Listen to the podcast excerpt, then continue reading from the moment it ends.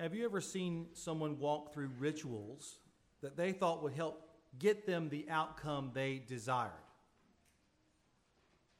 Some athletes have very superstitious ways about them, routines they like to keep,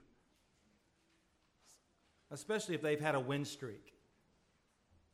We've heard the stories about the athletes who wouldn't change, you know, the dirty pair of pants or socks. They just kept winning, you know, wearing them as they won.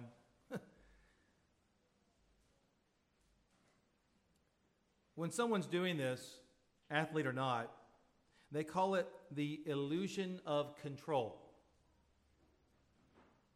The illusion of control is a tendency to overestimate how much control you have over the outcome of uncontrollable events. You know, some folks will throw up routine prayers they think are good luck charms for them. Other characteristics, if you have the illusion of control, they say include dwelling on regrets where we believe we could have controlled the outcome. Risky behaviors, you know, are done by those who think they're in control and can prevent the negative outcomes. And then you have the manifesting crowd. You know, that some people try to try to make something happen through force of will, you know, trying to direct the events with their own thoughts. They tend to attribute the outcome of their to their own thoughts. If they could just think about it, will it hard enough, something will happen for them. I mean, I get it. No one wants to feel helpless. That can be overwhelming. However, if we stop this morning and think about it, there's a lot of, of things right now in the world we are helpless to fix or improve in and of ourselves. What are we to do? Uh, we could go on in the illusion of control to feel better while everyone else around us knows that we are living in fantasy land. We could despair and give up into the, give into the ideas of nihilism, where we take no true responsibility of the other extreme and give ourselves every excuse to be the lazy person that we are in our character.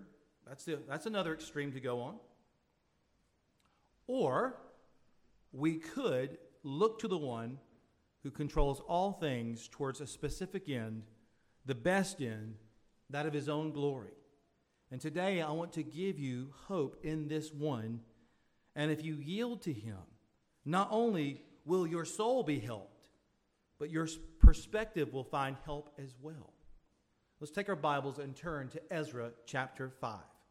Ezra chapter 5. If you need help in the Pew Bible, there's one there provided for you for you this morning. You'll find, it this morning on page 410, 411 in the Pew Bible. We're in the book of the Bible that reveals the struggles of ancient Jews after they came out of Babylonian exile. Imagine being taken captive for decades, and then by some miracle, you get released, as prophets had foretold, return to your homeland, and rebuild the meeting place of worship for your people. We begin that process. Imagine having made the very long pilgrimage home, not in cars, but mostly on foot, maybe on camel or horse and the process of starting the temple construction, only then to have some of the local inhabitants there want you to cater to them, make them feel included by adding their idols to the mix, the very the sin that got you kicked out of the land in the first place. What you, well, you would either cater to them, go past them, or allow them to cause you to do nothing. Well, doing nothing is exactly what the people did for nearly 15 years after they started the process there was a halt. And Ezra and Nehemiah, the, those two books, they recount the hand of God in the lives of these people's efforts in rebuilding the temple and the city walls, exposing ongoing sin issues, highlighting it's not the end, uh, this is not the end time uh, prophesied uh, glory that the prophets saw. The book of Ezra shows how God faithfully brought many Jews out of captivity. A, a new exodus has happened through an anointed one that, I, that Isaiah identified as Cyrus. And we're, they were freed to worship God. The first exodus was, Let my people go so that they may worship me. Same thing here. They are released from captivity to go worship. They start off well, they begin the process, but opposition comes and they are derailed by local troublemakers. who seek to intimidate them, frustrate them, and undermine them on many fronts, as I set up the context. In the Bible, every time God's people set themselves to doing what is right, every time they set themselves to doing what is right and grow, there's always opposition. Friends, can't you see why it's helpful to you as a believer to expose yourself to this reality? When we set ourselves to going the way of God, we should expect opposition. We expect too often that this world, that our bodies, try not to laugh, right? Our children, don't laugh harder, will just cooperate with us in our desires. Yes, even when those desires are noble, shouldn't everything be cooperating with me? My desires are good, as best as I can tell. Friends, our world has fallen because of the fall, because sin entered the world. It has jacked up everything, and God's people are those who know they need God's help every hour. And our context this morning from God's Word is in light of the previous chapter. The adversarial tactic employed in several administrations from Cyrus, Darius, Ahasuerus, that's Xerxes, and Artaxerxes.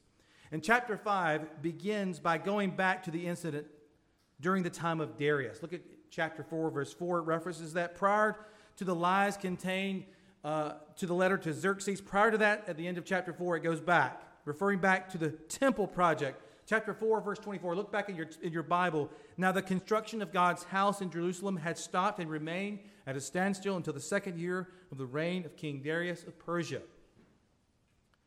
So, should opposition and trials deter us from obeying God? What will help God's people? Let's look at God's word. Ezra chapter 5.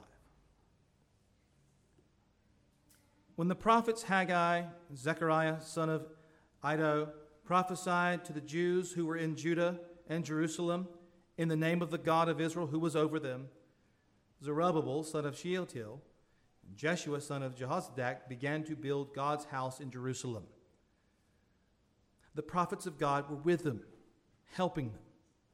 At that time, Tatnai, the governor of the region west of, of the Euphrates River, and Shethar, Boznai, and their colleagues came to the Jews and asked, Who gave you the order to rebuild this temple and finish this structure?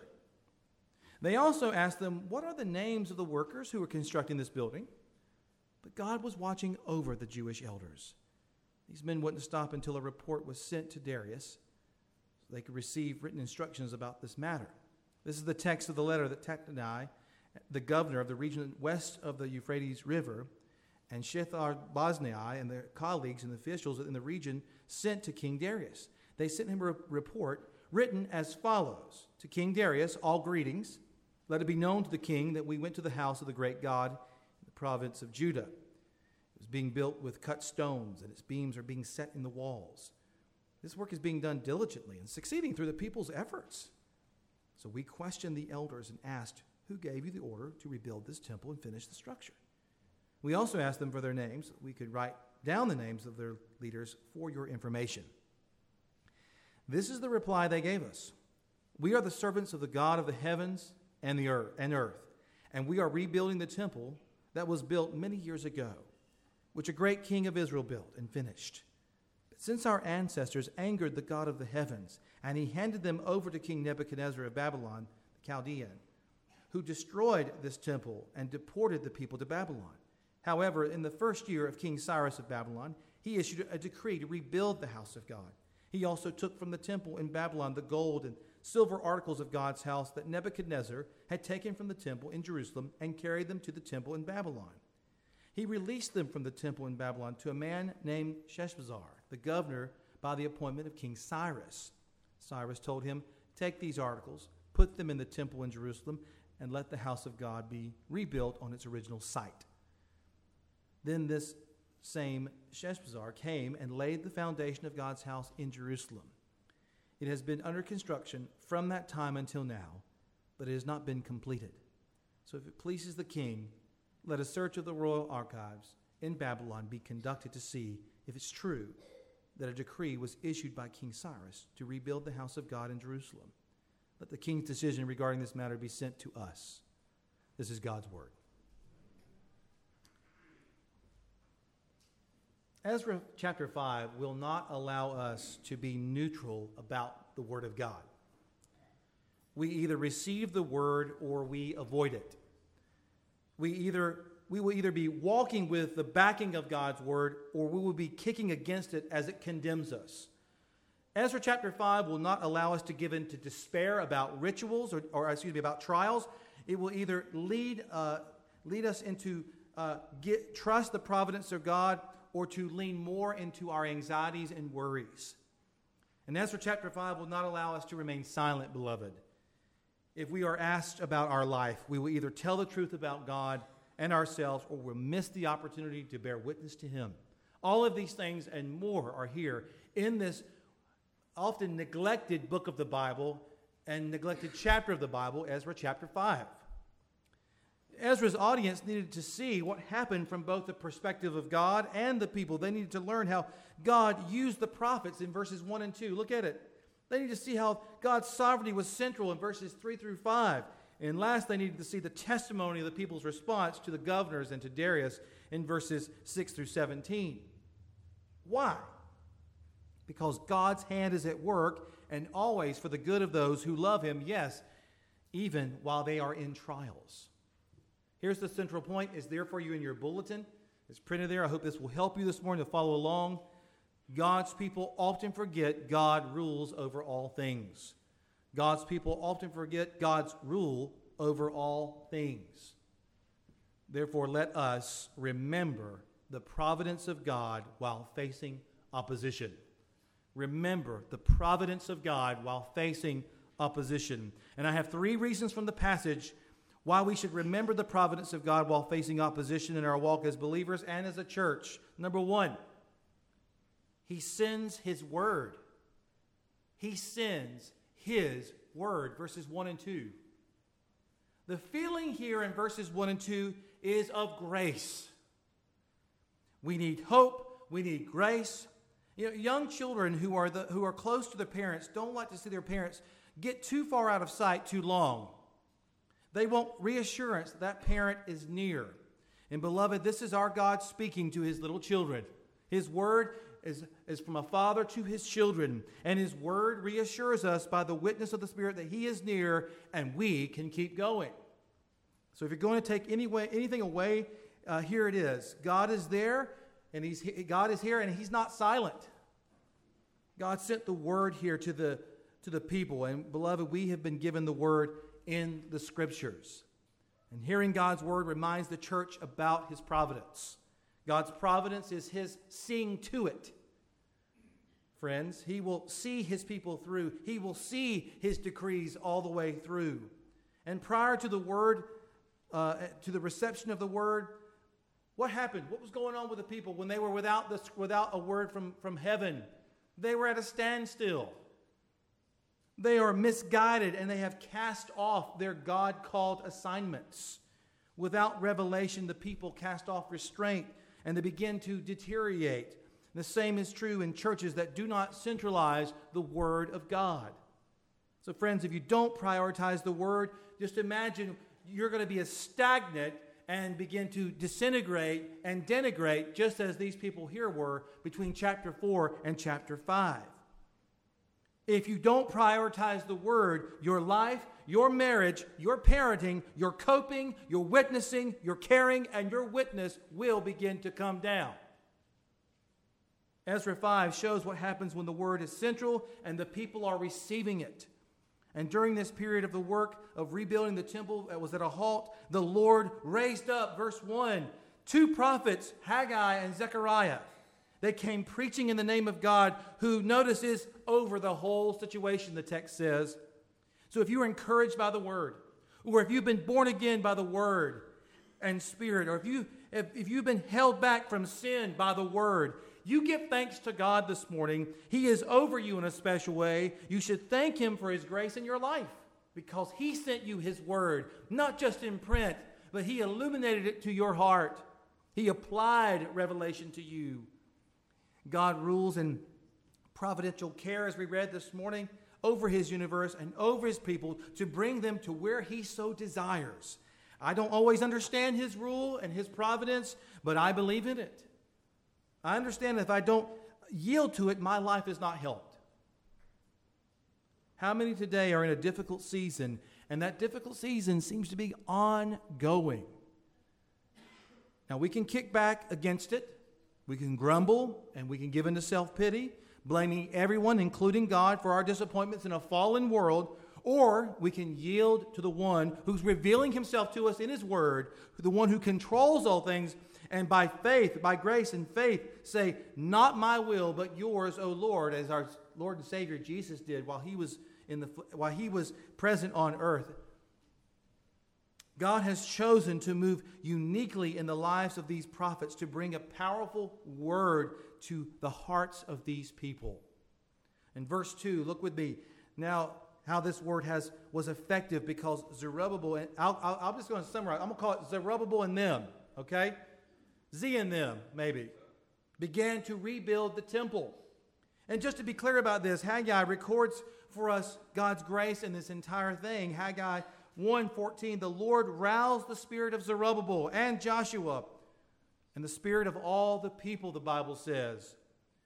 So we do not, we don't, beloved, we don't need only to share God's word, we need to share it in the power of the Spirit. We need the people of the, we need to be people of the word and spirit through prayer. I can change no one's will or heart. The will is tied to its nature, and the nature is sinful. And God alone can change the heart and soften the will. And only God's word and his power can rouse the soul. He does this in believers and in unbelievers. Beloved, don't we need more of God's word, not less? We need it privately, and we need it publicly. We need it in the morning, in the afternoon, and at night.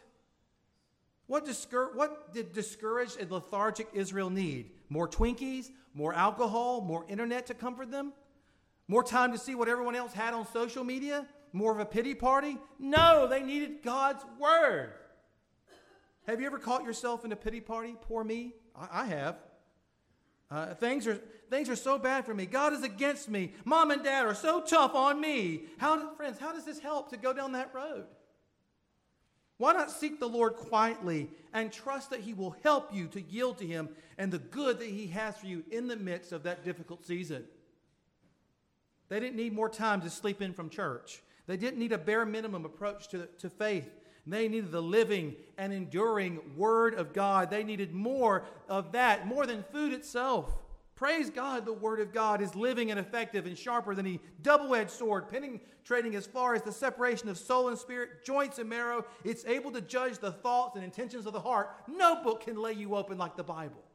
Friends, we go to the Bible to read it. You know what happens? It reads us, it ends up reading us. Why should we doubt God's Word? We need more doubt about our feelings we should doubt our feelings and ourselves, but never doubt God's word. God said to Jeremiah, Is not my word like fire? This is the Lord's declaration. And is my word not like a hammer that pulverizes the rock? There's no secret, friend, there's no secret. There's no secret here to how to grow as a Christian. There's no secret to how to get out of your stillness. There's no secret of, to how to, God's people get going. There's no secret how to gain more victory over difficult areas. The answer is God's Word. It's Him revealing His Word to us. Aren't you thankful that you have a copy of God's Word? Some, some, sometimes this week needs to go home and blow the dust off that thing and open it up and read it this week. Why skip your quiet devotion to the Word? Why skip church where the Word's going to be preached? Why not do all you can to expose yourself and your family and your loved ones to God's Word?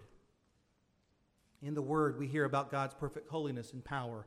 We hear about how he, we have all sinned against him and deserve his wrath. But in mercy and love towards the whole world, he sent his son to live and die the death we deserve and enduring God's wrath. And in the word, we hear about Jesus so satisfied the just demands of God that Jesus was raised from the dead, just as he said he would do.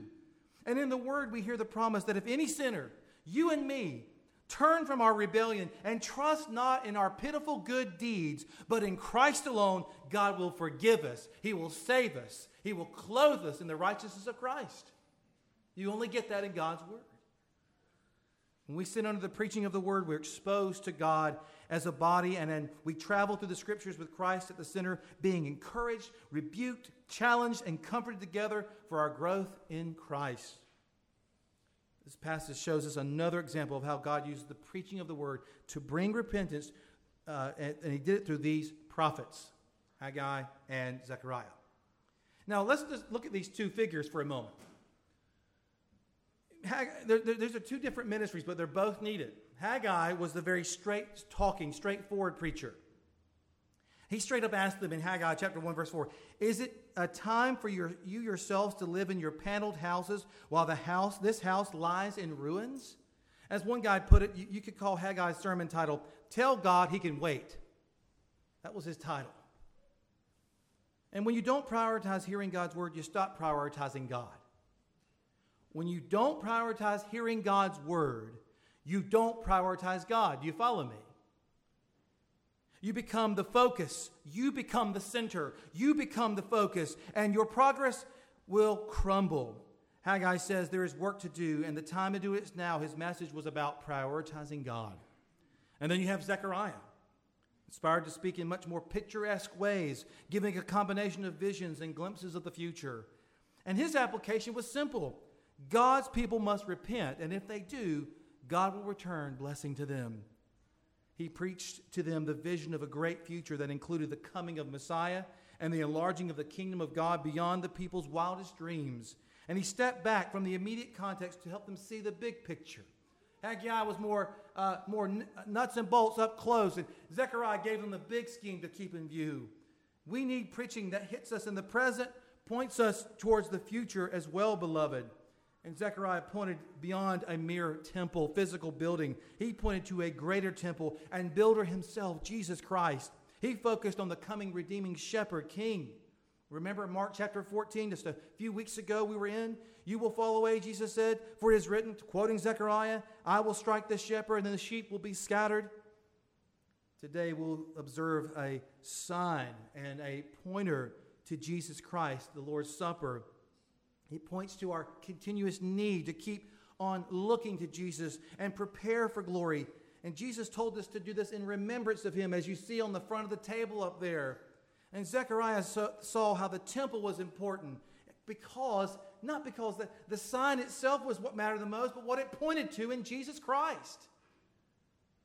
Zechariah 13 promises the people that at some future time a fountain would be opened that would take away their sin and their guilt. Who do you think he was talking about? The fountain of cleansing is the first checkpoint on the road to heaven, and that fountain is Jesus Christ. What can wash away my sins? Nothing but the blood of Jesus. The fountain that was to be opened was not the neck of a sacrificial animal, but the pierced side of the Son of Man, Son of God. Friend, do you know, though, today, that you are a rebel against God? And do you know the cost of sin is death? And the only way to be reconciled to God is through his Son, Jesus Christ. Jesus is the fountain of cleansing. If you come to this fountain, you come to Christ, if you repent and trust in him, you'll be cleansed and forgiven. Faithful and effective preaching, back to our section here, change the people. They had been crippled by fear, but were now all of a sudden energetic, energetic, faith filled, purposeful and grateful and in their obedience to the Lord. Do you need help with your soul? Get into the Word. Sit under the preaching of the Word. Listen to sound biblical exposition where the point of the passage is the point of the sermon. Do you need your faith weakened? Well, then just focus on you. You want to keep weakening your, your walk? Focus more on you, just like the world does. Love yourself, focus on yourself, get you some self, and you will crumble just like everybody else does. But God's word offers us better. Come to Christ.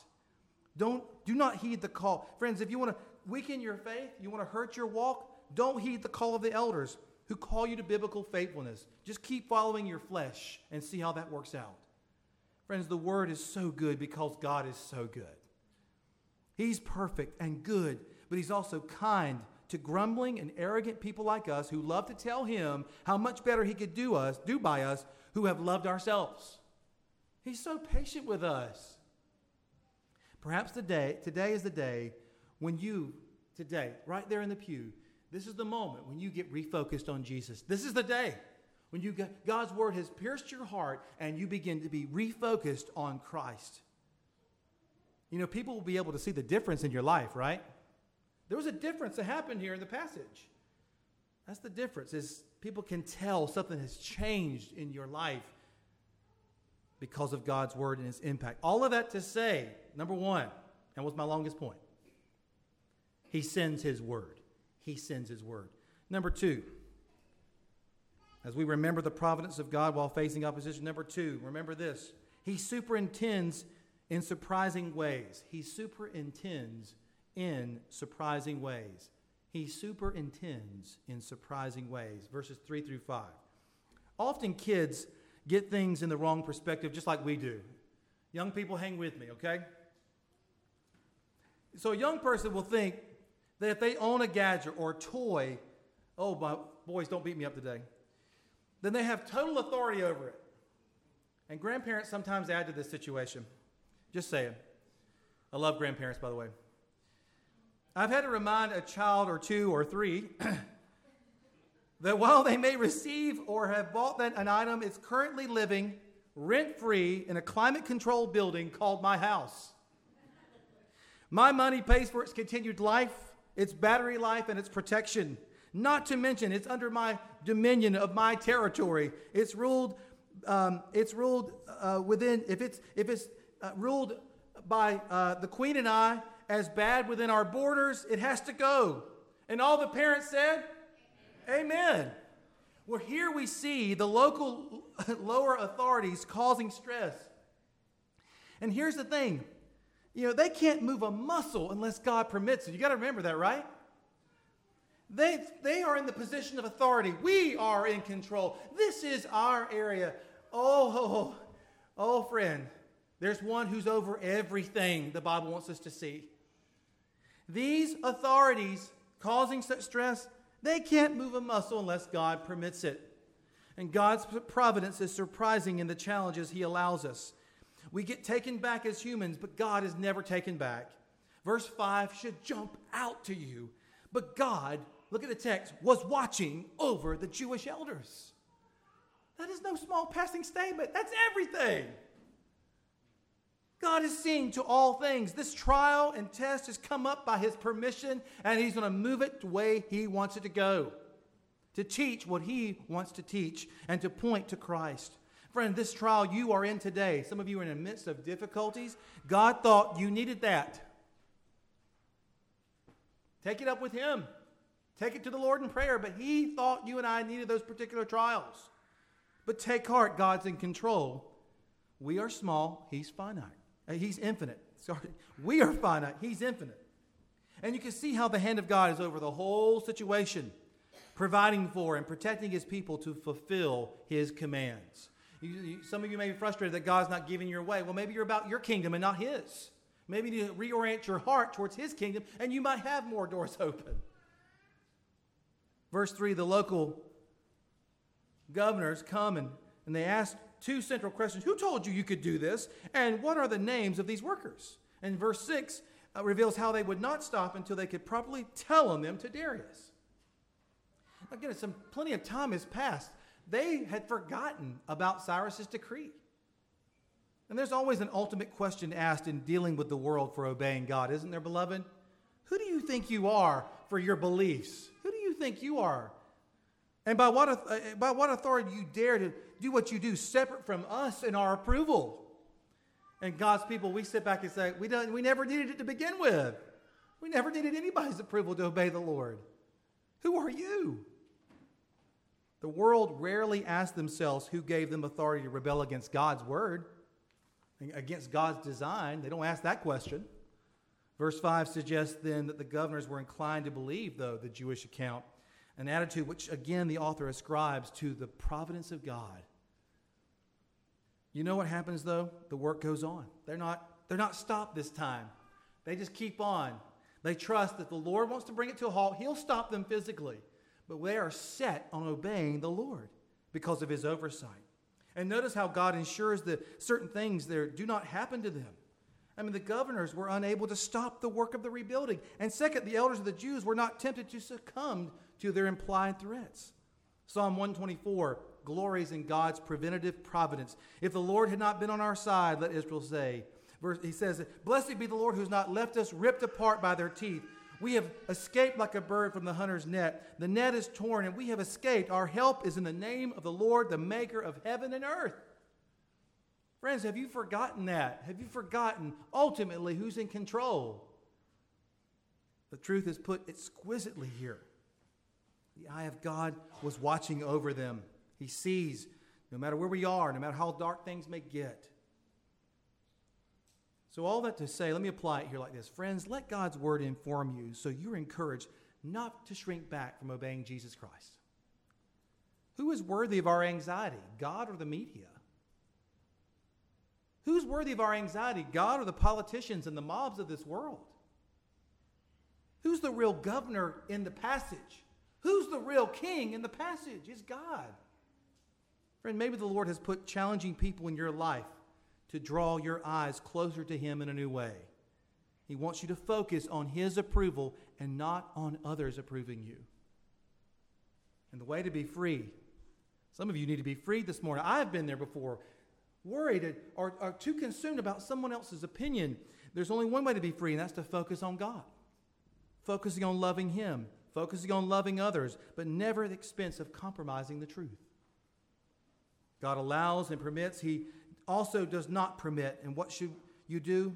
Determined by grace to fear Him. All that to say, He superintends in surprising ways. Number three, as we remember the providence of God while facing opposition. Number three, he causes his people to testify in truth. He causes his people to testify in, the, in truth. Verses 6 through 17. It's my shortest point. Verses 7 and 10, look at the text, look at the Bible with me.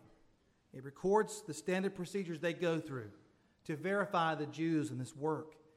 And they're clear on their, on their efforts. Verse 8, I love verse 8. The work is being done diligently and it's succeeding. Again, the providence of God. He's overseeing it. How else can you explain it? And may the Lord do that in our church. Look at verses 11 through 16. Reveals the amazing testimony the leaders gave. I love their unashamed witness. Look at, look at verses 11 through 16. We are the servants of the God of the heavens and the earth, rebuilding the temple. I mean, bold, just exclusivity declare there's one God. We're serving him. You should know this, Darius. We're serving the one true God. He governs all things. He's the God of heaven and earth. He is self sustaining, self energizing, eternal, upholding everything by the word of his power. This is, a, this is a robust confession. And God, please fill our churches with people who know who God is in truth, who are full of sound doctrine as it pertains to the person of God.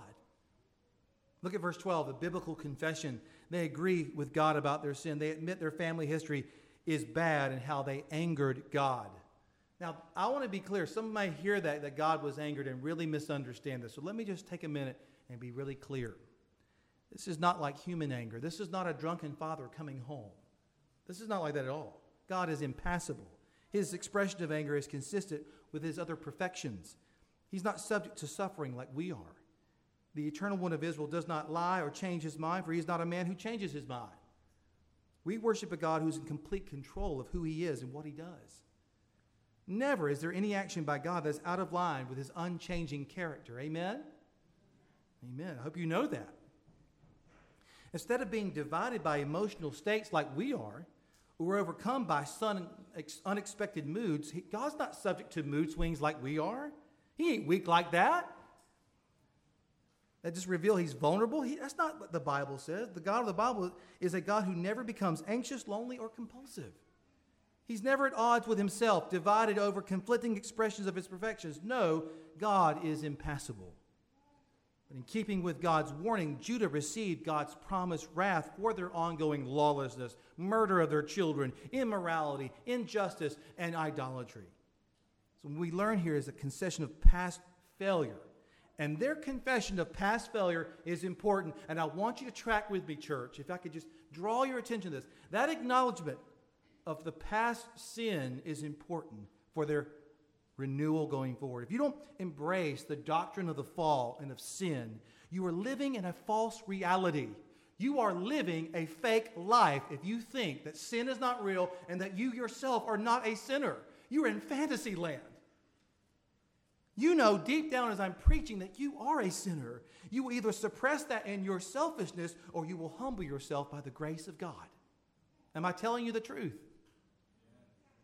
God works this in our hearts. He causes us to confess the truth, namely that we are sinners, born in sin, and God would be just to hand us all over to wrath. That phrase in verse 12 reminds us what Jesus said about himself being handed over to the Sanhedrins and Gentiles to be crucified. That's a term of judgment.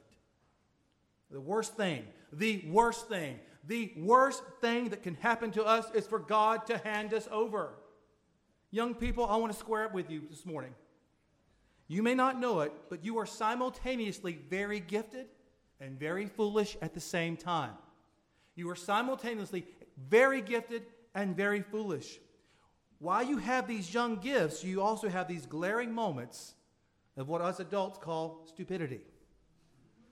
Because we were there too one time in your, in your young life. We were once doing things foolish too. And sometimes we still do.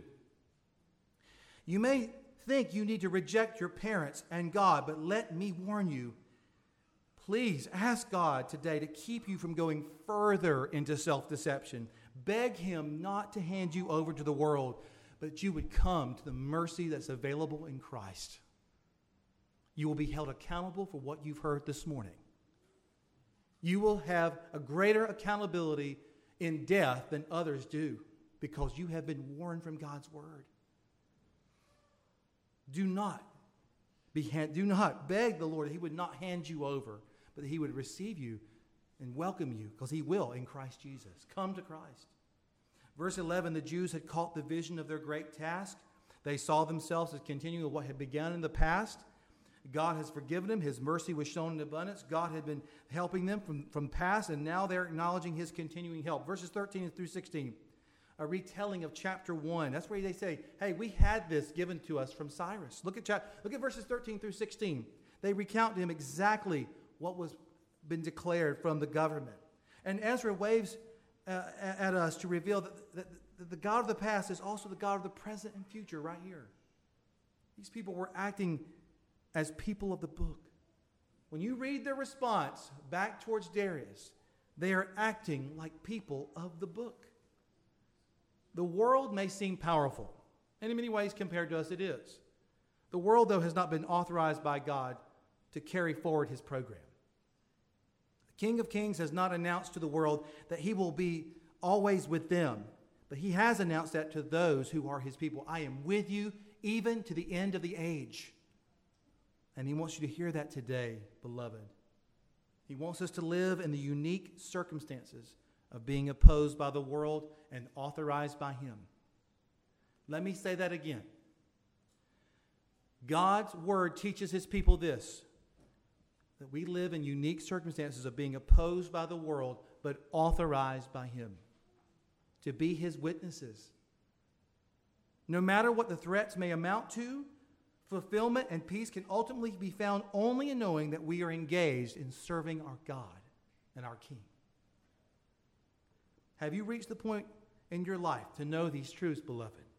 Have you reached the point that you will stop living anxious for the world, but more anxious for the Lord as you adore and tremble before Him? Are we driven by concern to worship God with a singular, determined resolve, no matter what the cost? Because when this grips our hearts, we can't help but, as you see right here in the passage, testify to God. All of that to say, he causes his people to testify in truth.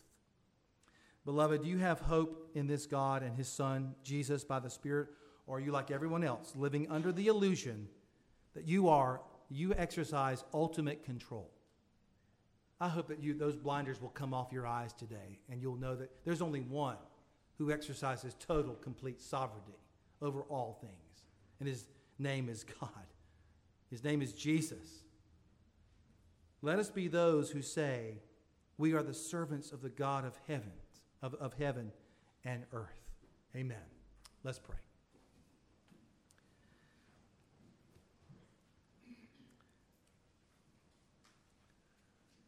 Oh God, what is like your word? Your word exposes us, it, it, it points us to the truth, it heals us in Christ, it comforts us and promises, it reminds us of your control and how we can walk in, tr- in trust, Lord. We can walk and live by faith in you. So, Lord, help us not to exercise misguided faith in ourselves or in the false promises of this world, but in the true promises of your word by your grace and for your glory. In Jesus' name, amen.